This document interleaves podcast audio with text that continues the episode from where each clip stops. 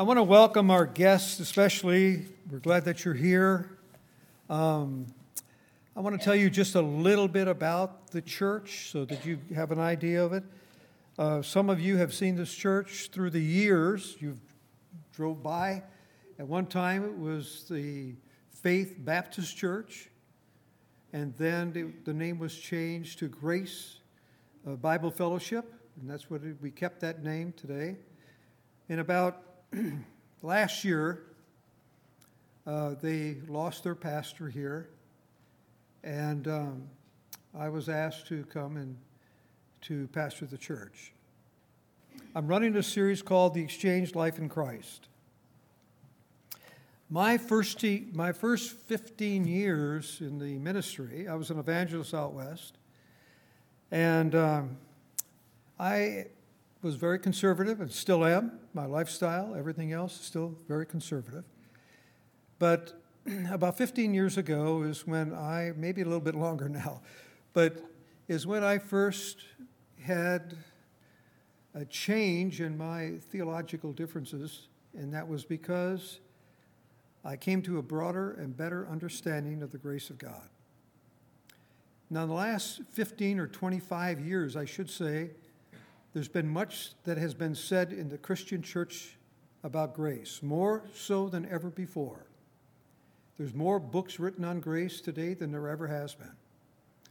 And um, I, to me, it opened up a whole new life for me. And so I share that life with you through the exchange life in Christ. How one lives out the Christian life. And so this is our second uh, meeting or in the series, and it's going to be on forgiveness and confession, the truth about it. And it may sound a little strange to you at the beginning, but you'll see how it all fits in. The truth about forgiveness and confession. We started our series last week, and I laid down the foundation of the exchange life in Christ. We found that we have, when we have accepted Jesus Christ as our personal Savior, we were born again. But what actually happened when we were born again? What was born again? And we found in Ezekiel 36 26, it says here, Moreover, I will give you a new heart and put a new spirit within you and I will remove the heart of stone from your flesh and give you a heart of flesh. Now, Ezekiel was a prophet, and God gave him this vision that one day this would happen. And we know that when Jesus Christ walked in the face of this earth, he said, It's good, he said to his disciples, It's good that I go because I will send you the comfort of the Holy Spirit. So Ezekiel saw all this thing take place. I will give you a new heart and put a new spirit within you, and I will remove the heart of stone from your flesh and give you a heart of flesh. Now, this is the exchange life in Christ. This, this, is, is, this is what has been exchanged. For example, every, every single individual who's ever professed to follow Jesus Christ and open up their life and ask Christ to come into their life, the Bible says that they were born again. And what actually happened is Jesus Christ performed surgery on you. He opened you up, He took out that heart of stone and gave you His heart. And then He put the Holy Spirit in you. And so, from the very beginning, when you uttered Yes, Lord, come into my life, whether you were 10 years old or whether you were 80 years old, it doesn't make any difference. At that moment, surgery was done on you. You have a new heart, and you, that is from your core. You have a new heart, and you have the Holy Spirit living in you. Then we receive the gift of eternal life. Eternal life is a gift, it is not a reward for being good, doing good it's none of that. It is a gift from God. And your righteousness is a gift from God. So you receive that when you accepted Jesus Christ as your personal Savior. We exchanged our self life. We were all born in Adam. We were dead in our sins. That's what the Bible says.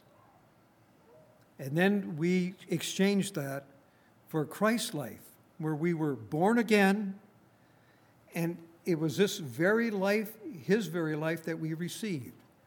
In Galatians 2:20, the Bible says, I have been crucified with Christ, and it is no longer I who live, but Christ lives in me. Now, sometimes that's very difficult to comprehend. Christ lives in me. The life which I now live in the flesh, I live by faith in the Son of God, who loved me and gave himself up for me. So, we now have Christ through the Holy Spirit living in us. At our deepest core, we do not desire to sin. We have Christ's life in us. We do sin, but it's not our desire to sin because we have been born again. We were born sinners and we had nothing to do with it. We were given the gift of righteousness and we had nothing to do with it. I remember when I accepted Jesus Christ, I just got discharged from the Marine Corps. I've been out just a few months. And I found myself in a situation where I knew that I needed something. My head was going crazy. Uh, and I had to, I knew that if there was a God, that's, that's what I needed, I guess. And so when I asked God to come into my life, I found myself going to a church and I found myself going forward in an altar call, giving my life to Christ. Now, it was nothing that I did. The Holy Spirit, the Bible says, has been poured out upon all flesh. And the Holy Spirit pleads with us. He tries to guide us, counsel us, lead us. And that's exactly what he did. And I found Jesus Christ as my personal Savior. Last week, we, uh, we found out that, that we are secure and safe in Christ. We discovered that Satan's deception to Adam is the same deception that we face today. It is absolutely no difference. You see, Adam was created perfect. He was created with the indwelling spirit in him. So God created man to be inhabited by God for God. That's how man was created. Adam was perfect in every respect. But Satan told him a lie. The day you eat of the tree of the knowledge of good and evil, your eyes will be open and you will be like God, knowing good from evil. Now, the Bible says that Adam was created in the likeness of God. So he was already like God. He was created in the likeness of God. He had the Holy Spirit living in him. And what is Satan's lie today to the Christian? That you are not who God says you are. So, what we last week we discovered the problem. It's all about believing what God says is true about you and me and about Him. So, the same deception, and now we come to the place where whether we're going to believe God or not. Our message this morning is going to challenge it's going to challenge our belief system because it's the truth about forgiveness and confession. And for the next four weeks, every week will challenge your belief system, I assure you. So I'm going to lay down the foundation for our subject this morning. In 1 Corinthians 1:30, it says this, by his doing, not ours, but by his doing you are in Christ Jesus who became to us wisdom from God and righteousness and sanctification and redemption. Now, I'm sure if you've been a Christian for a few years, you have read that text, and you probably haven't stopped to really examine that scripture. But the Bible says it was by His doing. Remember one thing when it comes to God, God is always the initiator, we are the responder. God always initiates. We love God because He first loved us. The Holy Spirit's been poured out upon all flesh. He has appealed to us. And those of us that are here this morning, we have accepted that. And we were born again. And He became to us wisdom.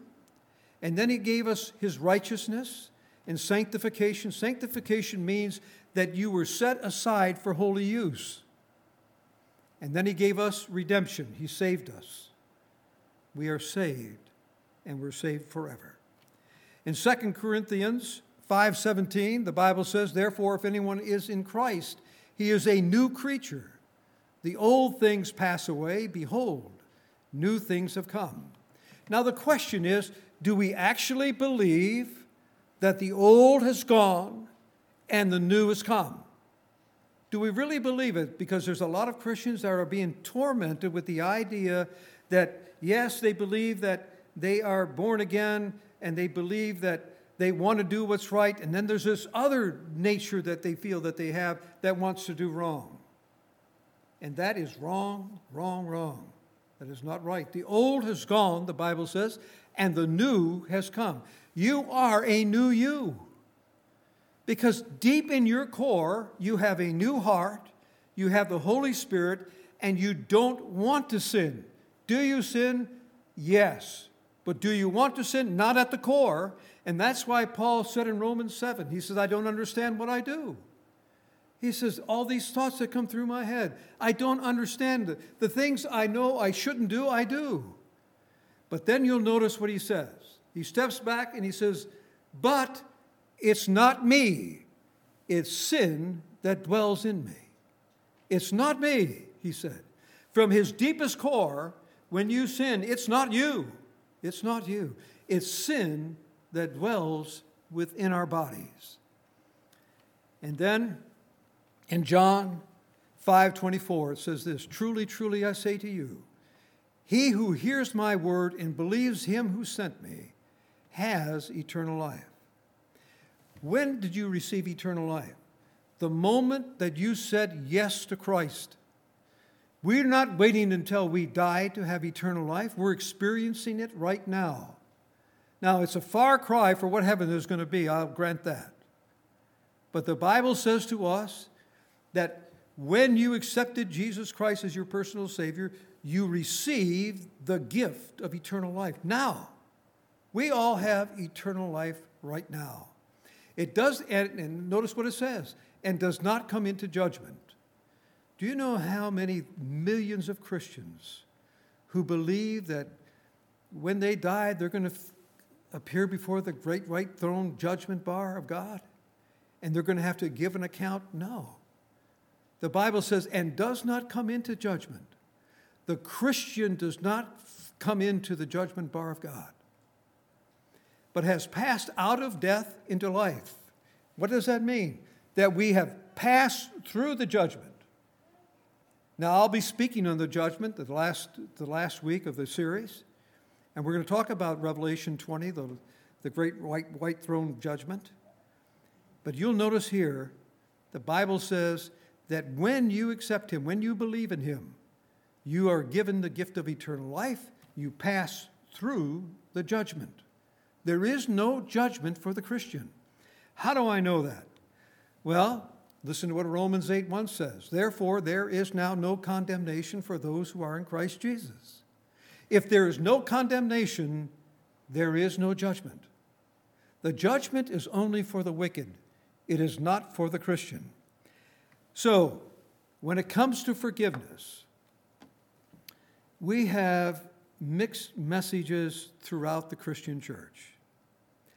Some believe that there is some heavenly scorekeeping being done up in heaven. You sin, and it's written down your sin, and then when you confess it, it's erased. Now, there are some people who believe that when you sin against God, you are out of fellowship until you confess that sin. Well, is that the truth? Is that really it? You mean, is forgiveness, is that, is that because we confess? And then it's blotted out, wiped away clean? So we're going to find out what the truth is. Forgiveness becomes crystal clear when we understand God's economy of sin. In the Old Testament, it was the blood of bulls and goats that covered their sin. The Bible calls it the atonement.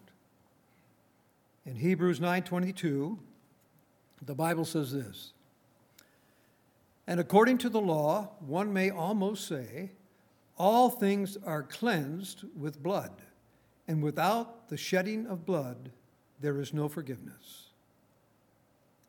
Now, that's God's economy of forgiveness. It takes the shedding of blood. And it's the same today. God is the same yesterday, today, and tomorrow. It's the same, very same thing. It takes blood to forgive sin. So, for many Christians who think that he needs more forgiveness for his sins than Jesus, what Jesus Christ already provided at the cross, what would have to happen? Well, Jesus would have to die again. Blood sacrifice is the only action that results in the forgiveness and cleansing of an individual. And so here's the problem Many have been taught, and I taught it too. Many have heard that forgiveness and cleansing comes from a work that we initiate and then God responds. And that's not how it works in the Bible. God always initiates, then we respond. So we initiate through what? Well, through remembering, confessing, asking, claiming. Do you see it? It becomes our responsibility now. Once again, we become that initiator with God. And God is the responder, and that is not the way it works. Without the shedding of blood, there is no forgiveness. Our asking, our pleading with God, that is not, that is not what God wants for us to have our sins forgiven. If you have been taught all your life that forgiveness is you confessing or going to a confessional booth or responding to an altar call, don't expect that habit to disappear overnight. It took me years. The more you grow in the understanding of what Christ accomplished for you on the cross, you'll realize that there is no longer any meaning to some of these rituals. Jesus isn't dying daily, so we aren't being forgiven daily, little by little. In Hebrews 9:24 it says this For Christ did not enter a holy place made with hands a mere copy of the true one, but into heaven itself, now to appear in the presence of God for us. And you'll notice in verse 25, now, nor was it that he would offer himself often, as the high priest enters the holy place year by year with blood that is not his own. And now you'll notice in verse 26, otherwise, he would have needed to offer often he would have to suffer often, excuse me, since the foundation of the world. But now, once at the consummation of the ages, he has been, manif- he has been manifested to put away sin by the sacrifice of himself. In the Old Testament, the sacrificial system covered sin, it never took it away. But here it says that he has been manifested to put away sin by the sacrifice of himself. And inasmuch as it is appointed for men to die once, and after this comes the judgment. And the judgment comes to who? To the wicked. And so the Bible says here in verse 28 so Christ also, having been offered once to bear the sins of many, will appear a second time for salvation without reference to sin. Now, those of you that have been tending this fellowship, you've heard me say over and over and over again there is nobody that is going to be lost because of sin. The only way that a person can be lost is through unbelief, not sin. The sin issue was settled at Calvary 2,000 years ago. And notice here, will appear the second time for salvation without reference to sin. He does not hold our sins against us to those who eagerly await him. And that is you and I. And so the Bible is very clear. No more blood will be shed for sin. In Hebrews 7:27, who does not need daily like those high priests to offer up sacrifices first for his own sins and then for the sins of the people, because this he did once for all. He only went to the cross one time for the sins of the world, the Bible says, but he did this once for all when he offered up himself. The Bible is very plain. Your sins are forgiven before you can even utter anything that has to do with that sin. The sin has been taken care of. You are home free. Sin will not keep anyone out of heaven. Now, I know that many people think that's a dangerous doctrine. That's a dangerous doctrine. It's almost licensed to sin, but it's not, and you'll see it. But the, let me say this that the, the cross is a dividing line of human history. When you look 2,000 years back and then you look 2,000 plus years forward, all sin has been forgiven. All sin. The sacrifice for sin means we're forgiven once for all. Hebrews reveals that even those, those sacrifices that were carried out day after day, year after year, they could not take away the sins of the world. And so Jesus said, when John the Baptist was there, he, he saw Jesus coming towards him, and he said, Behold, the Lamb of God, which takes away the sins of the world. If you are born again, you live in a forgiven state.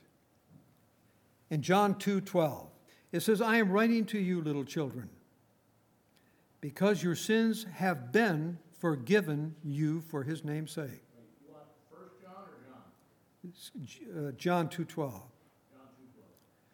And so here it is. It's past tense. Your sins has have been forgiven for you for his name's sake. And then in Ephesians 4:32 it says this. Be kind to one another, tender-hearted, forgiving each other, just as God in Christ also has forgiven you. It's all past tense. You have been forgiven. You are forgiven. The message of our complete forgiveness in Christ is crystal clear. Well, if it's so clear, if you say it's crystal clear, if it's so clear, why do so many people not believe it? It's because of one text in the Bible 1 John 1 9. Now, when you read 1 John 1 9, it says, If we confess our sins, he is faithful and righteous to forgive us our sins and to cleanse us from all unrighteousness. Well, you say to yourself, Well, there it is. It's pretty plain. If we confess our sins. So, what happens if you don't confess your sins? Well, there's a lot of theories about that too. But it says, if we confess our sins, he is faithful and faithful and righteous to forgive us our sins and to cleanse us from all unrighteousness. So when we read it, we think, well, maybe there's something to that. But it's interesting as you study the New Testament.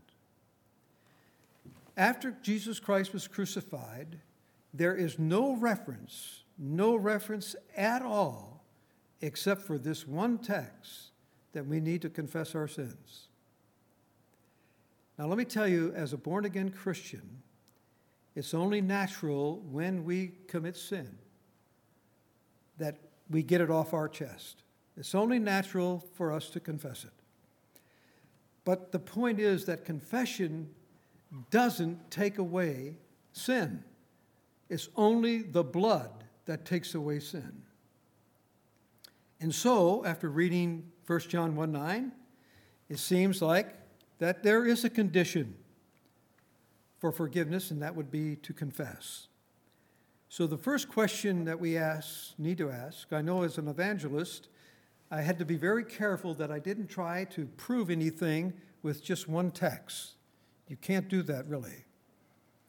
Um, you just can't pull out one text. For example, a lot of people, when they read uh, the, the, what Jesus taught, sometimes you've heard me re, uh, refer to as lead, red letter Christians. Some people, there's been a movement now, and it's still very strong in Europe, that they want to read everything that Jesus said, they want to follow everything that Jesus said to follow.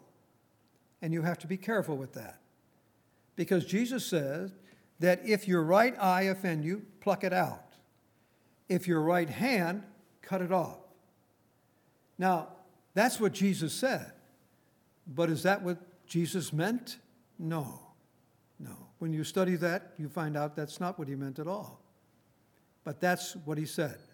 And so a lot of people, when they go to the Bible, they, they quote a scripture, but they, you have to ask yourself, is that what the scripture means? Or is that simply what the scripture said? But what does it really mean? And so, when you have only one text in the New Testament after the crucifixion that pertains to forgiveness of sin, we need to look at that text very carefully. We need to find out what John meant by that and whom was he speaking to. And so, from the beginning of 1 John, in, in chapter 1, we can find some clues to what he meant and who he was speaking to. In 1 John 1 3, the Bible says this We proclaim what we have seen and heard.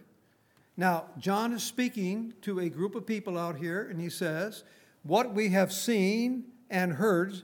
He was referring to Jesus Christ, what we have seen of him, what we have heard of him, we proclaim to you also that you too may have fellowship with us. And indeed, our fellowship is with the Father and with his Son, Jesus Christ. So here it is. Here's our first clue. He says here, so that you too may have fellowship with us. He was speaking to people who did not have fellowship with the Christians. So who was he speaking to? Here, there was a, a, a group called the Gnostics in John's day, and they were teaching, they were trying to convert Christians into their line of thinking. And so there's some things that they did not believe. And obviously, this was one. He says, So you too may have fellowship with us. Indeed, our fellowship is with the Father and with his Son, Jesus Christ. We have heard him, we have seen him. And then he says in verse 8, he says, If we say that we have no sin, we are deceiving ourselves and the truth is not in us. Now, all of us know that before an individual receives Jesus Christ as the personal Savior, the first thing that they do is acknowledge that they're a sinner. We are born sinners. We sin before we know, even know what sin is. I remember my, I had two sons at the time, and the, the younger son, Matthew, he took a toy away from his brother, Gary, and we didn't teach him to do this. He was, he was just three years old, and Matthew was two, and he hit Matthew. It's sin that is within us. We sin before we know what sin is. We are born sinners. And that's why the Bible says we must be born again. We must be reborn and have the Spirit of God living in us. And so, we claim that if we're without sin, we are deceived, we have deceived ourselves, and the truth is not in us. And notice what he says in 1 John 4 2. By this you know the Spirit of God. Every spirit that confesses that Jesus Christ has come in the flesh is from God. Now, every single one of us, born again Christians, we know that Jesus Christ came in the flesh. We know that. And so John is explaining to this group two very important facts. One is you cannot claim to be without sin, and that Jesus Christ came in the flesh. The Gnostics, they claimed that God would never stoop so low as to take on human flesh. In fact, they claim that Jesus lacked a physical body. They believe that all matter is evil, that only spirit is good. Therefore, Jesus couldn't have come in the flesh because flesh is matter. And so they concluded that Jesus was an illusion. And that's why John started out by saying, We have seen him, we have heard him. He's not an illusion. Today, we find these doctrines being taught today in the Christian Scientist and other metaphysical churches. A pastor friend of mine who has quite a sense of humor, he said about, he gave an illustrated story of a boy who came home one day and said to his modern Gnostic mother, Hey, mom, he said, did you know that Mr. Jones, his neighbor, is sick? And his mother said, Now, no, son, that, that's not true. He just thinks he's sick. He's not sick, he just thinks he's sick. The next day, the boy came home and from playing outside again, and he said, Mom, Mr. Jones is really sick. And she said, No, no, son. He just thinks he's really sick. The following day, the boy came home and called out to his mom. He says, Hey, mom, Mr. Jones thinks he's dead. Yeah, he died. And so the Gnostics had this the same, the same theory. The Gnostics did not believe that they had a sin nature they were without sin. And what did Paul say?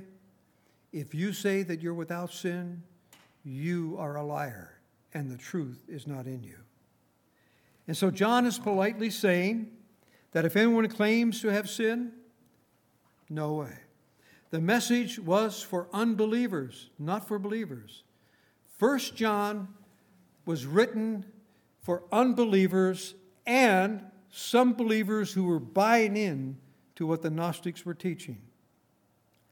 Remember, the misapplication of 1 John 1 9 will result in us continually, continually working in vain for something we already have. This, to me, when I read 1 John 1 9, is a wonderful passage for salvation but we have mistakenly used it as the Christian bar of soap to clean ourselves. We confess, we feel clean. The truth is, we've already been cleansed once and for all, according to the Bible. The meaning of confession is to say the same as or to agree with God. Believers should agree with God on all accounts not just about sin, but about everything. We will spend the rest of our lives agreeing with God about sin. It is not profitable, it is not good, it causes nothing but pain, guilt, and more guilt. When we do sin, we are going against the very nature, our new nature. We are a new you and we're going against our nature whenever we sin. Now, when we do sin, and all of us do, it's interesting that You'd think that all of, out of all the preachers through the years that have studied all the Greek and the Hebrew and everything else, you think that somebody might have accomplished it and found perfection. But nobody has. Because of the power of sin that dwells in us. I think that most of us have all experienced it. Not too long ago, I sat in my home and I turned on some nice classical music and I was listening to that music and I was thinking about how wonderful God was. And then all of a sudden, a bad thought came through my mind. And I thought, where did that come from? Where did that come from? And I felt a little bit how Paul must have felt. It's not me, it's the power of sin that dwells in me. So we're going to fight this battle all of our life. And that's why Jesus said, When I come back, I'm going to give you a new, a new body to match that already perfect heart that you have. I gave you a new heart with a new spirit. You are beautiful on the inside. The inside, in your core, you do not desire to sin. Do you sin? Yes, whenever you listen to the flesh. We do. But it, we can rest in the fact of what God said in 2 Corinthians 5:19. And the Bible is very plain, namely that God was in the Christ, God was in Christ reconciling the world to himself, not counting their trespasses against them, not counting their sins against them and He has committed to us the word of reconciliation. We serve an awesome God. He does not hold our sins against us. He, he created us. He created us with a vacuum, and that vacuum was filled when we opened our life and said, Yes, Lord Jesus, come into my life. I desire you to have my, my life is not working. Come into my life. And when he came in, he gave you that new heart, that new spirit, and in his eyes, you're as perfect as you'll ever be. You can't get any more perfect than what you are at this very moment. God loves you and accepts you just the way you are. The entire New Testament deals with the completed work on the cross. And yet, we, by taking one verse, 1 John 1 9, by taking one verse, we misapply it. We negate the primary principle and message of the whole New Testament. The Christian tells the Israelites, you no longer have to, you don't have to offer animal sacrifices anymore. And so the Protestant tells the Catholic, you don't have to confess to a priest. You can go directly to God. And the God in heaven is saying to all of us, It is finished. When Jesus Christ was hanging on the cross, he said, It is finished. What is finished? The sin issue. He died for the sins of the world. Your sin is forgiven whether you confess that sin or not. It's all been taken care of. Jesus' blood paid the penalty for all sin. Now, true biblical confession is agreeing with God. I can only tell you how it works for me. Years ago, when God showed and demonstrated this truth to me, it was hard for me to wrap myself around it. Because prior to that, I can't tell you how many times that because of circumstances, because of my life and everything, I think I have asked God to forgive me probably a thousand times for the same sin that I had committed. Every time it would, came, it would come into my mind, I would say, God, please forgive me. And it was like I didn't believe God forgave me. I kept on asking Him to forgive me, forgive me, forgive me. And I think that most of us have gone through this. We have asked God to forgive us over and over again.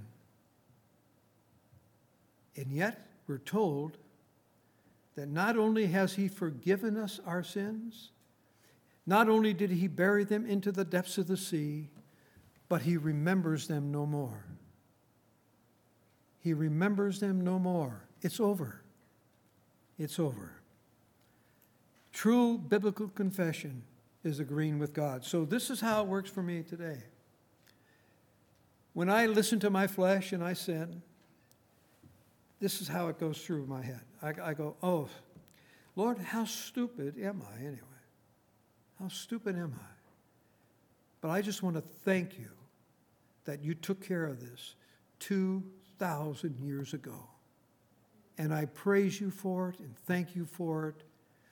And this is what confession should do it should lead us back to the cross. It should lead us back to the cross, and we should exercise our thankfulness to the Lord Jesus Christ for dying on the cross for the sins of the world. He died for the sins of the world. No one will be lost because of sin, it will be because of unbelief. We all believe that we are saved by grace. But there is much more to it than that. Listen to Titus 2 11 and 12. For the grace of God has appeared, bringing salvation to all men. So, what brings us to salvation? The grace of God. That's what brings us to salvation. And now notice this in verse 12 instructing us. The grace of God instruct, instructs us to deny ungodliness and worldly desires and to live sensibly, righteously, and godly in this present age. So, what does? Grace. Now, I know that there is a, a very popular belief today. Some believe that if you too, teach too much grace, you'll give Christians license to sin. And I remember 15 years ago, or eight, no, 18 years ago, when people came up to me and they said, Pastor, we're afraid that you preach too much grace and you're giving people license to sin. And my remark to them is so far, nobody's needed a license. They're doing pretty well themselves the way they're going. They don't need a license. The Bible tells us that grace does just the opposite of that accusation. It not only leads us to salvation, it instructs us to deny ungodliness and worldly desires and live righteously because you've been given the gift of righteousness. You've been saved by grace. Grace living is also grace giving. We don't put any laws on giving, no laws at all. Grace living is grace giving. Grace upon grace upon grace. Romans 6:12, 6:14, excuse me. Romans 6:14. For sin shall not be master over you, for you are not under law, but under grace. It's a beautiful thing. in the beginning of the Christian church, in Acts, in Acts 2:38, the Bible says this Peter said to them, Repent, and each of you be baptized in the name of Jesus Christ for the forgiveness of your sins, and you will receive the gift of the Holy Spirit. Now, in verse 39, the Bible says this For the promise is for you and your children, and for all who are far off, as many as the Lord our God will call to himself. So, what is the true meaning of repentance? I don't know how many times I've heard people say about other people in the church, maybe they're caught up in something that they shouldn't be in, and they would say, Well, that person needs to repent. And what they mean by repenting is to turn around, do 180 degree, turn around. Repentance in the Bible is associated with salvation.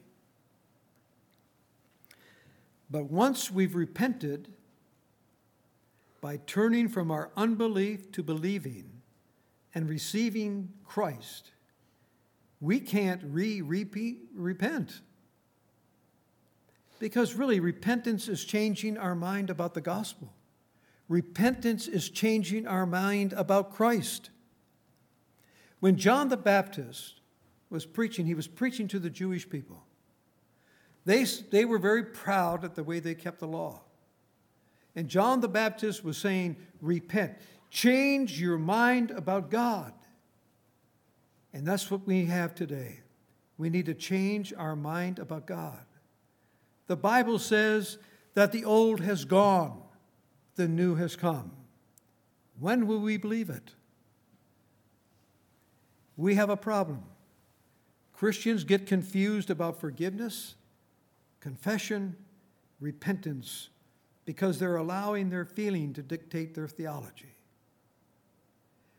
When I list the things about who God says we are, God says that we are perfect, and in Hebrews. God says that we are complete in Him. God says all these wonderful things about us. You are perfect. Well, do you feel perfect? No. Do you act perfect? No. No, because of the flesh, because sin dwells within the flesh. But are you perfect? Yes. Yes, you are. In your deepest core, you have God's heart you have the Holy Spirit living in you, and yes, from the deepest core you are. But do you feel it? No. Do you act it? Not all the time. Are you? Yes. Christ says, When I come back, I will give you a new body to match your already. He doesn't say He's going to give us a new heart. He gave us that when we accepted Him as our personal Savior. Faith is a response to God's truth. It's simply believing what God says is true about you. You are who God says you are. You're not who you think you are. You are who God says you are. And that's the beautiful and wonderful message of the gospel. The gospel means good news to the average Christian out there, it's not good news. They don't know who they are. The Bible says that you are a child of God. When you fully embrace that, when you fully accept that, you will act like a child of God. Not all the time because of the flesh, but most of the time, you'll act it. That's the wonderful news about the exchanged life in Christ. You have actually exchanged your life in Adam to the life in Christ. Christ dwells in you. You are everything that God says you are. The Bible says that you are blameless, and it's true. The Bible says you are complete, and it's true. The Bible says you are perfect forever, forever and it's true.